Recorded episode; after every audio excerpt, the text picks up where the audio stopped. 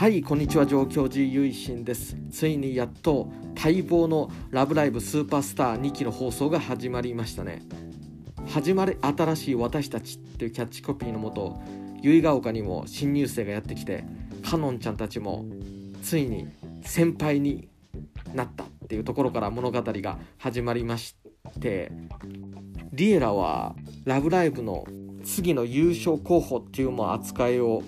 受けていて惜しくも前回ではね時点ということで進出はできなかったんですけどね本戦に。それでももう期待の注目株ということでそれゆえか新入生のね子たちがなかなかスクールアイドル部に入るのをためらうっていうような描写がされていてなんか野球の強豪校あるあるみたいな練習がきつそうだからついていけない優勝候補のグループにそんな恐れ多いみたいな感じでかのんちゃんたちは新しい子たちに入ってもらいたいのにっていうところでなんかそういったね葛藤っていうか後輩ができたことによって生まれる新しいちょっとした試練なんていうのも描かれていましたね、まあ、そうしたことからかのんちゃんたちが先輩になったんだっていうことを、ま、強く、えー、こう視聴者の人たちにこうアピールしているっていうような、まあ、そういったことにもつながっていたかなと思いますね。きなこちゃんはじめね次々とこう新しい子たちが入っていくんだな入るんだなっていう感じで第1話の方あの締められていてこれからの展開が楽しみですね。しきちゃんがめいちゃんの隣の席になったのって絶対偶然じゃ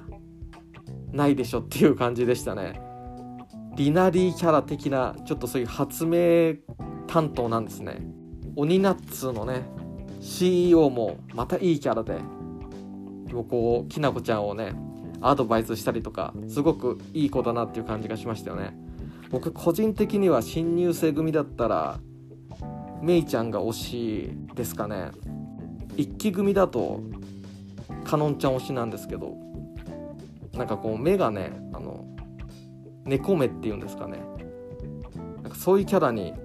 弱いっすね。なんか僕自身絵描く時このキャラは可愛くしようって思ったらやっぱりちょっとこう釣り目っていうか猫目にしちゃうんでキャラデザにこう惹かれるっていうのはありましたね。なんかメイちゃんもすごくいいキャラでパッと見ヤンキーなんだけどすごく可愛いものが好き乙女な感じがその本当のメイちゃんなんだみたいな感じがすると思うんですけど、まあ、それがね、まあ、あのスクールアイドル部に入ってアイドルっていうものをこう表現していくっていうような形になるのかなと思いますけどもしきちゃんとのねあの絡みも色名もなんかこう楽しみですね、まあ、そんなこんなでねあの今回はあのそういった先輩後輩っていう関係性ができた新設校の、え、由比ヶ丘の2年目の春っていうことでかのんちゃんも先輩になったっていうことで仏教における先輩後輩っていうものについてお話ししていこうかなと思います。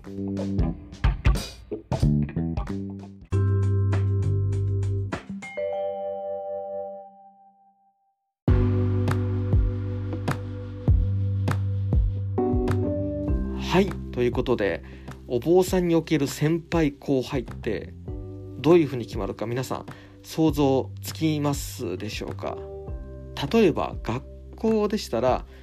入学した順に1年生2年生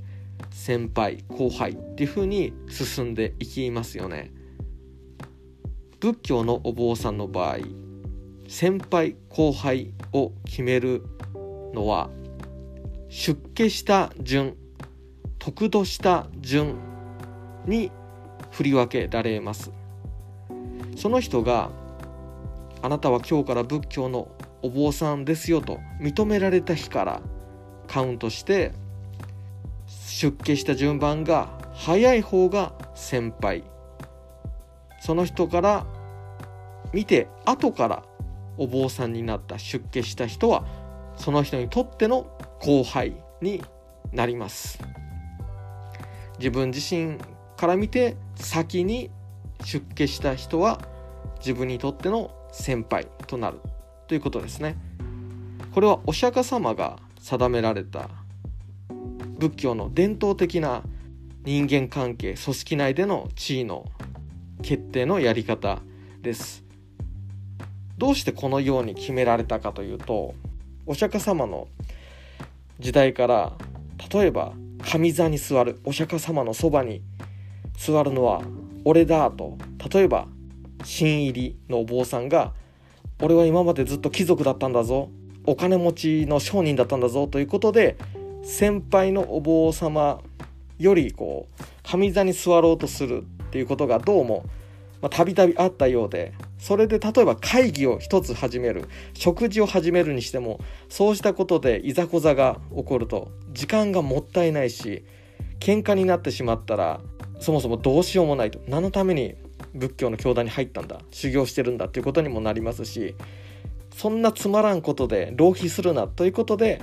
出家した順に機械的に上座に座る下座に座る、まあ、そういったことに関係する仏教教団内での地位順番っていうのを定めたんですね。つまり仏教教団っていうのは能力主義ではないっていうことなんですよね。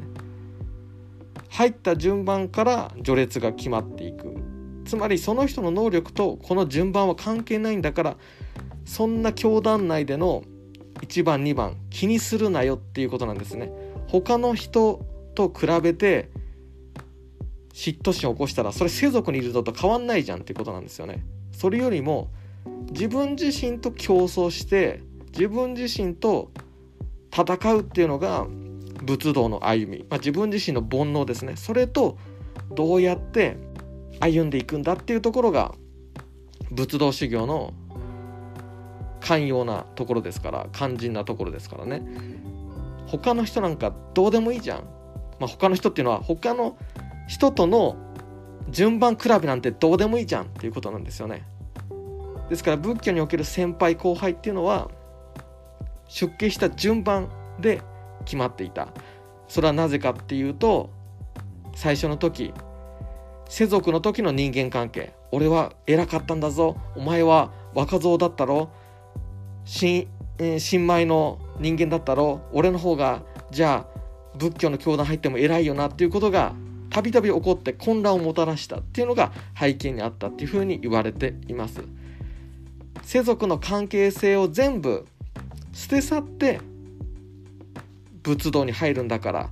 そんな関係性もリセットしなきゃ修行になりませんぜっていうような、まあ、切実なところもあったんでしょうね。まあ、というわけで仏教の先輩後輩っていうのはその人が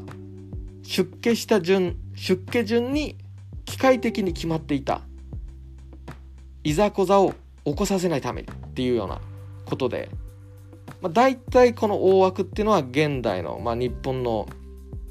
仏教の宗派にも引き継がれていますね。基本的には得度した順番出家した順番で僧侶としての地位だったり先輩後輩っていうものが決まります。ですから僕がこう実年齢的には年下でも出家した順番が先だから僕の方が先輩っていうことはあると思いますし、まあ、基本的には、出家順ということですねスーパースターの2期でもねあのー、1話できなこちゃんに「先輩!」って言われてもだえるかのんちゃんがね可愛かったっすねかのんちゃんね1期でも可愛いって言われて照れてたりとかこれ意外とね弱々なところがまた魅力ですよね。そういうことでスーパースター2期のね、まあ、カノンちゃんメイちゃんについてもまた楽しく推していけたらいいなと思います。皆様も、えー、ぜひご覧くださいませ。日曜の NHK の E テレで夜の7時からですかねこれから放送されておりますんで一緒に見ていけたらなと思っております。今回は仏教の先輩後輩について「ラブライブスーパースター」の2期の第1話から、まあ、ちょっと考えたっていうようなお話をさせていただきました。また次回も聴いていただけたら嬉しく思います。合唱。何万ラブ。